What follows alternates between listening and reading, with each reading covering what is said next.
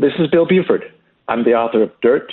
I have spent a wonderful, intense, intelligent afternoon with Trey talking about my book for Books on Pod. Hello, readers. Gary Taubes is an award-winning science and health journalist, co-founder of the Nutrition Science Initiative, and the best-selling author of The Case Against Sugar, Why We Get Fat, Good Calories, Bad Calories, and his newest book, The Case for Keto, Rethinking Weight Control and the Science and Practice of Low-Carb, High-Fat Eating. Gary, thank you for the time today. How you doing? I'm good. So, for the sake of context, what is the keto diet, a k a the low-carb, high-fat diet? Okay, well, the simplest way to think of it is that carbohydrates are fattening, and so those of us who tend to put on weight easily or are losing control of our blood sugar have to avoid carbohydrate-rich foods, and when you abstain from them effectively entirely, uh, then you're doing a ketogenic diet. And you state very plainly early on in this book that some of the people that you just listed, essentially people who have a propensity to obesity, are those that this book is directed at more than anybody else. Why is that? Well, if you're lean and healthy and you're eating the way, well, whatever you're eating, and you're lean and healthy, then it's working for you, right? Your body can tolerate the food you're eating. If you're eating a standard American diet with a lot of processed food-like substances and a lot of sugary beverages, and if you're drinking a lot of beer, you're probably aware that you're not eating the healthiest way you can, but if you're lean, what the heck? So I'm interested in those people, like you said, who are getting fatter or are suffer obesity already, and they've been trying to eat right. They've been trying to eat healthy as they understand it. They've been trying to keep their calories under control and, you know, exercise regularly, and it's not working. And that's probably a significant portion of the adults in America, you know, somewhere between thirty and seventy percent. The young kids, the people who are, like I said, lean and healthy now, they're either going to stay that way or they're going to turn thirty or thirty-five and find suddenly that it's a lot harder than they thought to stay lean and healthy, and then they're going to want to know what to do. And so I'm willing to get them ten or fifteen years from now. For a long time, obesity has been thought of as a result of overeating. But on June twenty-second, nineteen sixty-two, a Tufts Medical School professor tried to change that narrative. What did Edwin Astwood present about obesity that day, and how was it received by his peers? Okay, so this is, you know, the conventional thinking on obesity. Even people who are listening to you now are going to think, well, Jesus, you know, people get fat because they eat too much. Whenever you see an article in the newspapers about this, about the approaches to reversing or treating obesity, there's always some comments from idiots talking about how those, you know, fat people just can't control their appetites and they have to learn that, and that everything else is an excuse. So from nineteen thirty to nineteen onward, in the United States, this idea was that obesity is caused by eating too much. And this fellow Edwin Astwood, who I use in the book to convey the counter-argument, Astwood was the leading specialist in the United States on hormone, leading research on hormones and ho- hormone-related diseases. So this is the science of endocrinology. He was at Tufts University. He was a Lasker Award winner, and he gave a talk called The Heritage of Corpulence, in which he said, look, clearly obesity is a genetic condition, and we pass it on to our children. You'd be crazy to think otherwise. You know, just like height is determined by genes, and eye color is determined by genes, and hair color and foot size, so is body shape. And the genes that would control it wouldn't necessarily have anything to do with how much people eat and exercise, but would be all about, you know, the genes that control fat storage and how we use fat for fuel and, you know, in our bodies, and the, the metabolism of fat. And we circulate fat around our body all the time. We put it into storage. We take it out of storage. And he said by the nineteen sixties, we understood a lot of this hormonal regulation of fat storage and metabolism, and that's what we should be targeting when we're studying obesity. And the problem is, by that time, obesity in the U S, research was dominated by like psychologists and psychiatrists who were trying to figure out how to get fat people to eat less.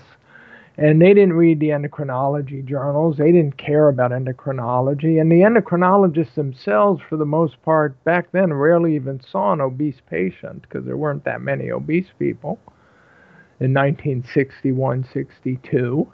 And so they didn't care. So it was like he was just shouting into the wind. And then you would find, in doing my research as a journalist, time and time again, some of the really smartest people in the field, uh, the, the premier researcher in premier pediatric obesity research, a woman named Hilda Brooke, who went on, I think, to get a P H D in psychiatry from the University of Texas, if I remember correctly. She argued that obesity had to be a hormonal regulatory problem. So disorder of fat storage, not this overeating, gluttony, and sloth thing. And no one paid attention, except occasionally the diet book doctors. In arguing the case for keto, you do take exception with the most popular method to try and treat obesity, and that is a caloric deficit, feeding that individual a caloric deficit. What is the fundamental flaw, in your opinion, with the caloric deficit theory? Well, we know what happens when you feed lean people a caloric deficit, right? They get hungry, and they stay hungry, okay? That's what happens to lean people. So why would you expect anything different to happen to obese people? If you think about it, imagine that, okay, I'm, I'm flying into Austin for dinner tonight. I've got a lot of friends in Austin, so we're going to have a feast. COVID doesn't exist at the moment.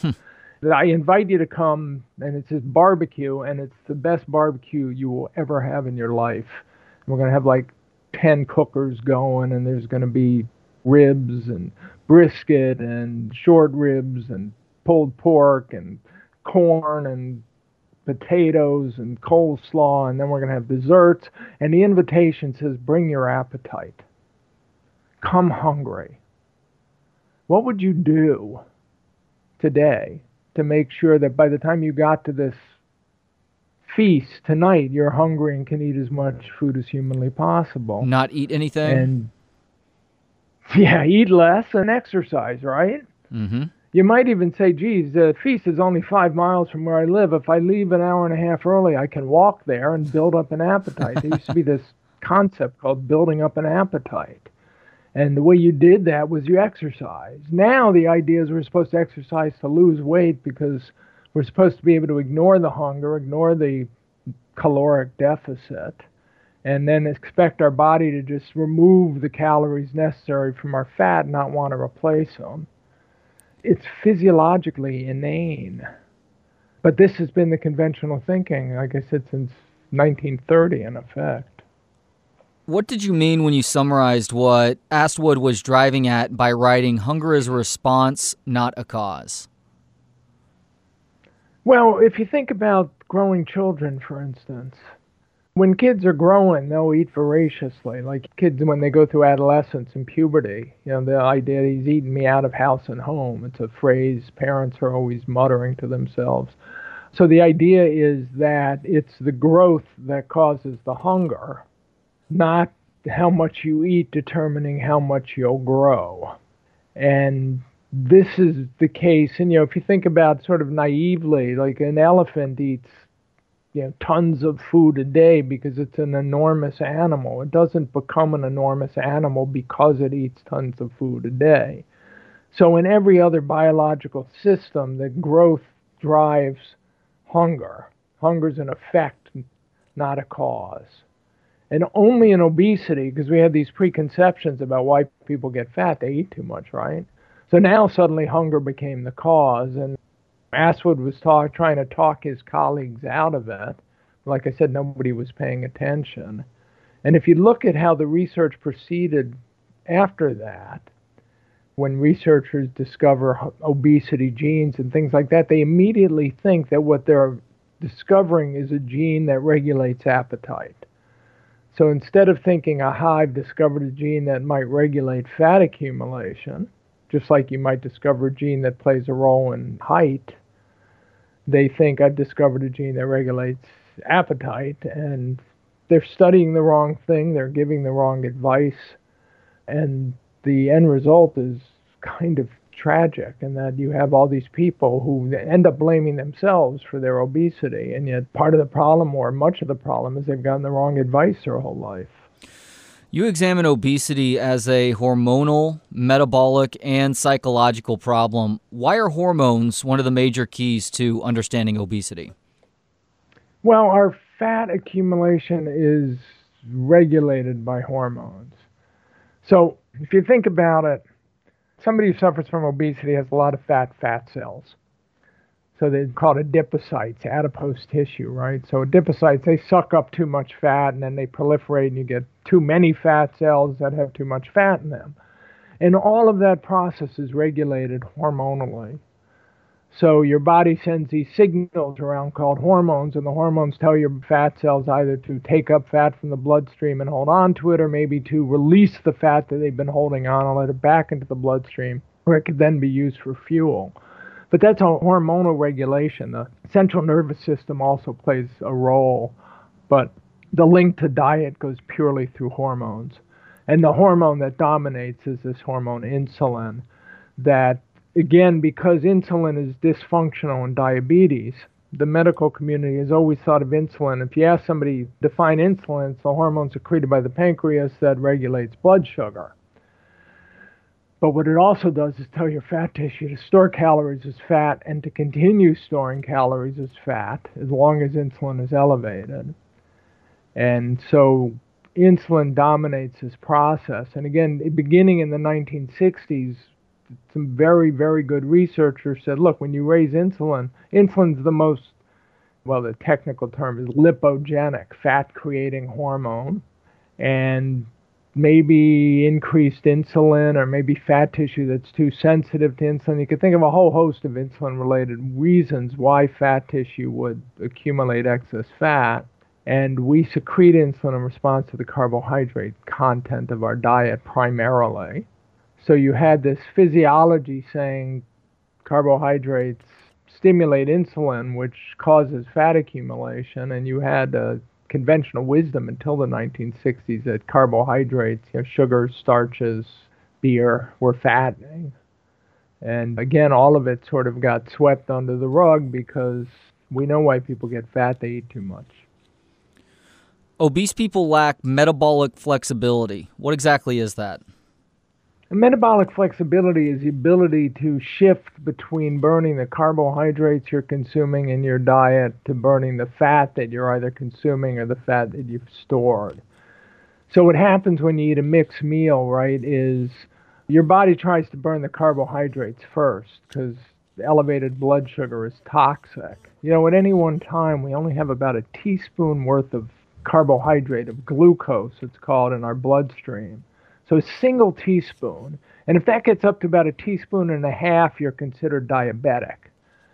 So now you eat a plate of pasta, which might have fifty teaspoons worth of carbs in it, of glucose, and that glucose gets digested, so it starts going into the circulation, and your body secretes this hormone insulin to bring it under control. So insulin tells your lean tissue and your organs, look, we got a lot of glucose coming in, let's get rid of it, burn it for fuel.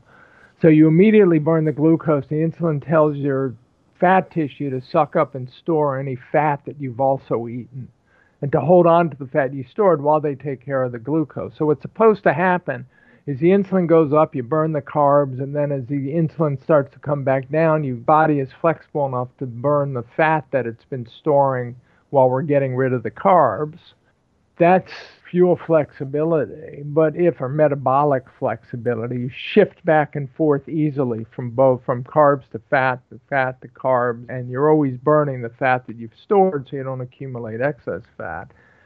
If you develop this condition called insulin resistance, where your body becomes resistant to the action of insulin, your pancreas will respond by secreting more insulin. And now you have elevated in levels of insulin in your blood all the time, and now your body doesn't want to switch from burning carbs to fat. So when that happens, you lose this flexibility. You become basically a carbohydrate burning organism. And the fat you eat just keeps getting stored away, and you get fatter and fatter. What are ketones, and why are they the essence of the low-carb, high-fat lifestyle?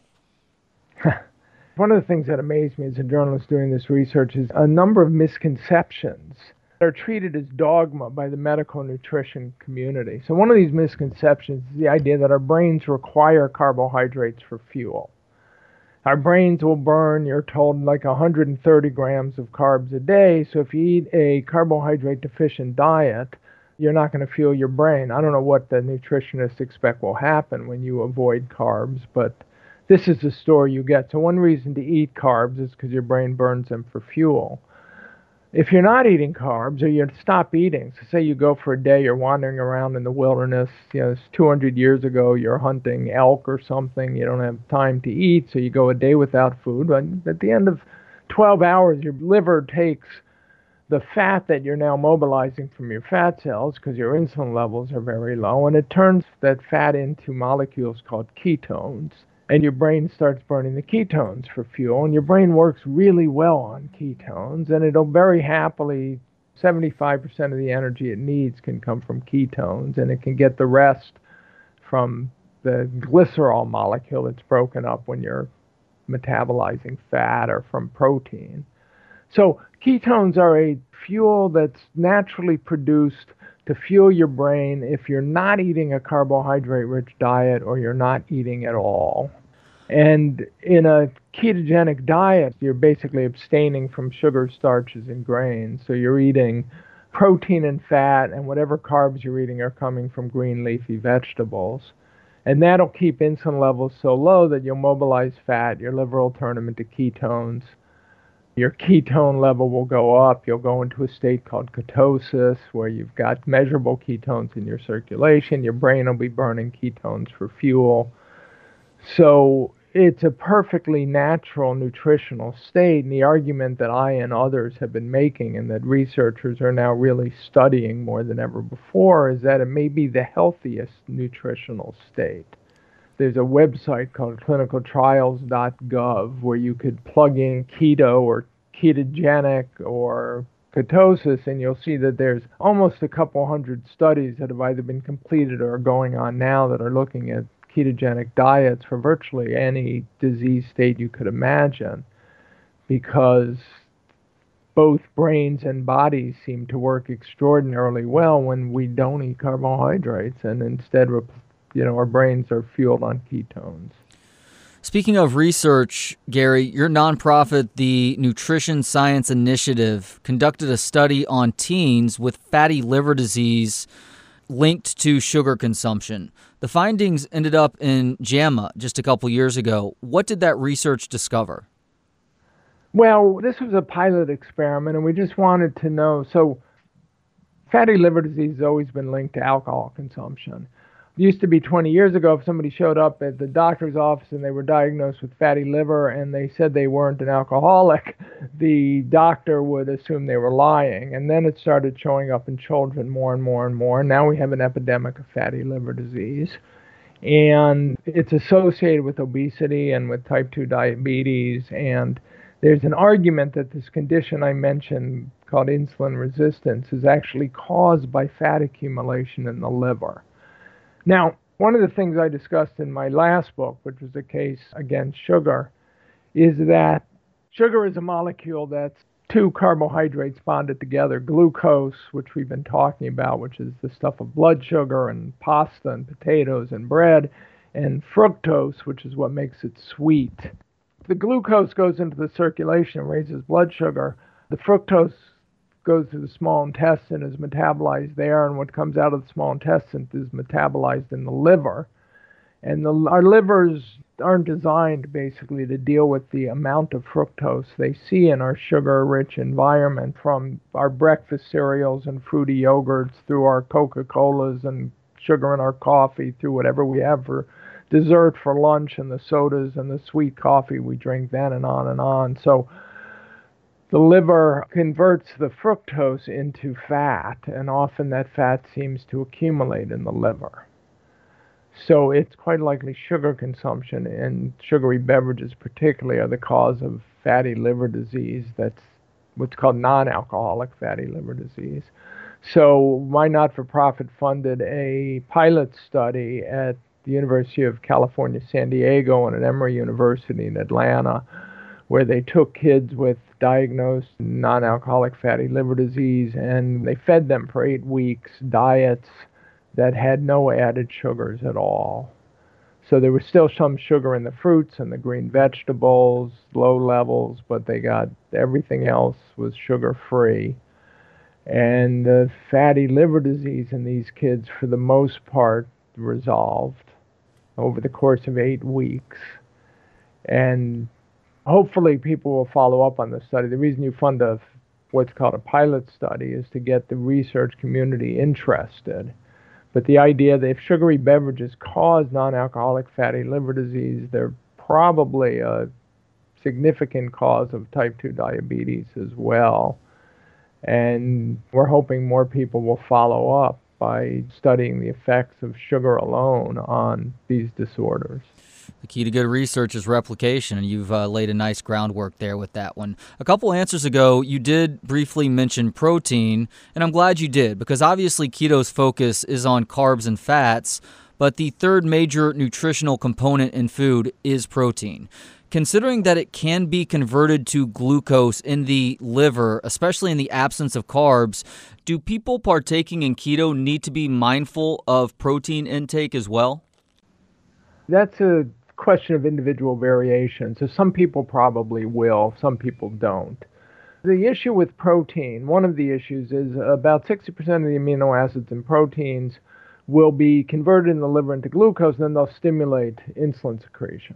So if your goal is to minimize insulin secretion, and there's a phrase I use in the book that the Nobel laureate in nineteen sixty-five, well, she hadn't won the Nobel Prize yet, but she would go on to win it, use this phrase, the negative stimulus of insulin deficiency. So for fat to get out of your fat tissue, which is what you want to do if you can have it do if you're overweight or obese, you have to, fat tissue has to see the negative stimulus of insulin deficiency. Basically, it has to look around and say, hey, there's no insulin. We can let the fat out. And then your lean tissue will take it up and burn it. So if your body is secreting insulin in response to the amino acids and the protein, or the conversion of those amino acids into glucose, for some people that can be a problem. So traditionally, these very low-carb ketogenic diets, I call, the reason I call low-carb high-fat is you don't replace the carbohydrates with protein. So you don't want to be eating lean, skinless chicken breasts. You replace the carbs with fat. That's one of the reasons why this has always been so controversial, because we're telling people to eat the exact same fats that they've been told will give them heart disease, and they both can't be right. So one of the things I'm trying to do in this book is get people to realize, and doctors to realize, that they could see such enormous improvements in the health of their patients on these high-fat, high-saturated fat diets, that maybe they should suspend their belief in the idea that the saturated fat is going to give people heart disease. But in the course of doing this, as you point out, for some people, they're going to have to avoid eating too much protein, and certainly avoid lean protein. These diets should be high fat. It's why people like me, you know, I'm, I'll joke that, you know, in my world, bacon and butter are, are, are health foods, and I hope the hell that's right. And speaking of, is it true that animal fats are preferred over other forms of fat when eating keto? And if so, why? Well, on one hand, it's just much easier to do these diets, to eat this way if you're willing to eat animal fats. You know, you barbecue a chicken or barbecue a steak and saute some greens, and there's your meal, and you're perfectly happy. You don't have to worry about vitamin deficiencies or not getting the right minerals, or are you getting the essential fatty acids you need? You know you will. There's a saying, uh, one of the pioneers in this work is a physician at Duke University named Eric Westman, and there's this phrase, you are what you eat, and Eric would like to say, you know, eat what you are. So humans are made of protein and fat with this tiny bit of carbohydrates stored away as glycogen. And so if you eat protein and fat, which you can get in the right proportions in animal products, you're good. You're basically giving your body what it is, and it knows how to take those foods and, and put them to good use. You start trying to do it with vegetable oils. I have a lot of allies in this world who think that seed oils are as dangerous to human health as sugar and what I do, sugar and white flour. I don't know if they're right. I don't find that evidence is compelling. Hmm. But if you want to eat a high-fat diet to minimize your insulin, it's pretty easy to do with animal-sourced foods. It's harder to do with mostly plants. You got to get your fat from, well, avocados and olives and, and plant oils and seed oils. And those are pretty new to human consumption. They make me nervous. So I do have friends who eat ketogenic vegan diets and vegetarian diets and do very well for themselves, but it takes a lot of thought, you know, a lot of things like flax seeds and stuff to try and get enough fat and the right fats. Whereas if you're willing to eat animals, it's easy to do. Eating this much fat will have an effect on L D L cholesterol, increasing L D L cholesterol. How concerning is keto's effect on L D L? Well, the medical community, regrettably, has decided over the years that L D L is about the only measurement that matters to them. So this is sort of the grand cosmic joke with all this. You've got this way of eating that will return you to health, right? So if your blood pressure's high, your blood pressure will correct and get lower. Your blood sugar, if that's out of control, that'll come into control. If your weight is out of control, that'll come into control. All your other blood lipids, your good H D L will go up and your triglycerides will go down. And even the form that the L D L particle comes in your bloodstream will change. So the idea that L D L cholesterol is the good marker for heart disease is about fifty years old, and it was pretty much disproven by the nineteen seventies. But then the pharmaceutical industry came along with these drugs called statins to lower blood sugar, uh, excuse me, to lower cholesterol. And statins are, you know, they work, they do reduce heart disease risk, and some people are at high risk of heart disease or have already had heart attacks. Anyway, so the medical community's focus is on L D L. And to them, if a diet raises L D L, you should not eat it, no matter what other improvements you have in your health. So you could lose one hundred pounds, you can get rid of all your diabetes drugs, and if your doctor sees your L D L's gone up, he'll tell you to go back to eating the way you used to eat and gain one hundred pounds back and start using the diabetes drugs. It's a little insane. The other issue is, circa twenty twenty, the best marker of heart disease risk for L D L is not the cholesterol in the L D L, but the L D L particle. And for most people, particle number. And for most people who do this, their particle numbers will improve. For some of us, it gets worse. And now you have to make a decision. If I have, and I discussed these studies done by a California startup called Virta Health with people with type two diabetes, where they had twenty-six markers of heart disease risk, and twenty-two of them improved on this nutritional keto diet. Three of them stayed the same, and L D L cholesterol got worse. So is that person, has he or she increased their risk of heart disease or decreased their risk despite the L D L? And to me, and the Virta Health people, it's very clear that these people are healthier, that their heart disease risk has virtually gone away. But if you're worried about the L D L, then you could do the diet and control the L D L with some kind of benign statin, something like, again, I'm not a doctor, I can't prescribe. I don't worry about it. My L D L went up over the last five years as I ate this diet. But everything else about me is in good health, and I have no issue of family history of heart disease. And I discuss this, sort of my thinking is, you know, in my position, I have doctor friends who would say, well, take a statin to be on the safe side. And I don't. I don't want to take a drug for life that I can't see a visible change in symptoms when I take it. I have other friends I respect who in similar situations or who do have a family history of heart disease and have opted to take statins for their high L D L cholesterol.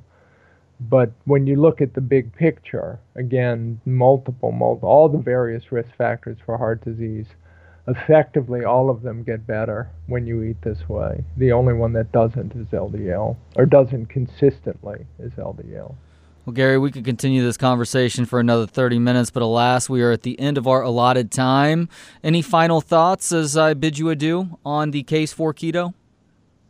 No, other than I think it's a valuable book, or I wouldn't have written it. Clearly, every author says that, but for anyone out there who's struggling with their weight and has struggled with their weight, the reason I wrote this book is to consider eating this way, and if you do consider and you want to try it, to do it right, to think about it correctly, to know what you're doing and why you're doing it. And then I wrote it for physicians, because if you're in family medicine or internal medicine in this day and age, your waiting room is filling up with people who have the complications from obesity and diabetes and hypertension and this condition called metabolic syndrome. And you could continue prescribing drugs and managing their disease, or you could learn about this low-carb, high-fat, ketogenic eating and maybe make your patients healthy. And in my understanding is doctors go into medicine because they want to make people healthy, not manage disease. So. Gary Taubes is an award-winning science and health journalist, co-founder of the Nutrition Science Initiative, and the best-selling author of The Case Against Sugar, Why We Get Fat, Good Calories, Bad Calories, and his newest book, The Case for Keto, Rethinking Weight Control and the Science and Practice of Low-Carb, High-Fat Eating. Gary, thank you for the time today, and thank you for this book.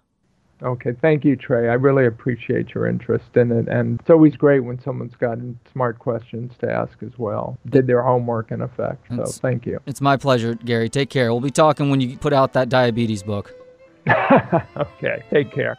And thanks to you for listening. A reminder that you can follow us on social media at Books on Pod, and check out books on pod dot com or search Books on Pod with Trey Elling wherever you listen to podcasts to hear each and every episode.